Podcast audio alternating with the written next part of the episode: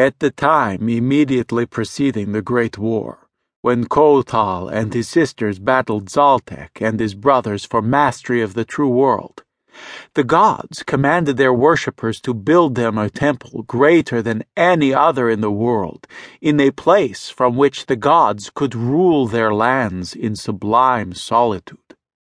The gods selected the wasteland, a dry valley in the heart of the deepest desert, and here they commanded the people to come. The humans obeyed their immortal lords, and the gods gave them food to eat and water to drink, that they would not perish.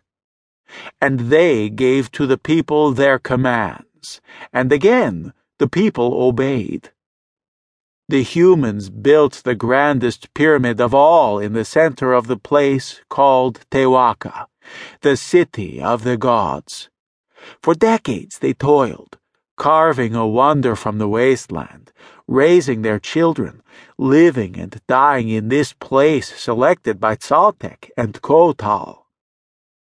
The structure towered skyward, as big as a mountain. The temple building, a massive stone rectangle atop the highest platform, loomed huge enough to house the gods themselves.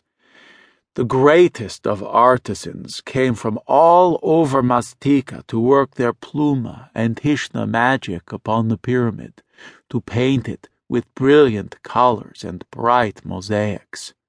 Around the pyramid, a city sprang to life. Humans built streets and plazas, wide courtyards and lush gardens. They built for themselves houses and palaces, struggling to make the structures worthy of the blessed locale. Yet all these constructions served as mere adornments to the true center of Tewahca, the pyramid of the gods. Finally, the pyramid of Tewahca was completed. The gods commanded the humans to go and the waters dried away. The food that grew here withered and died, leaving once more the barren waste of sand and stone. The great city stood like a firm, dry husk in the center of nothing.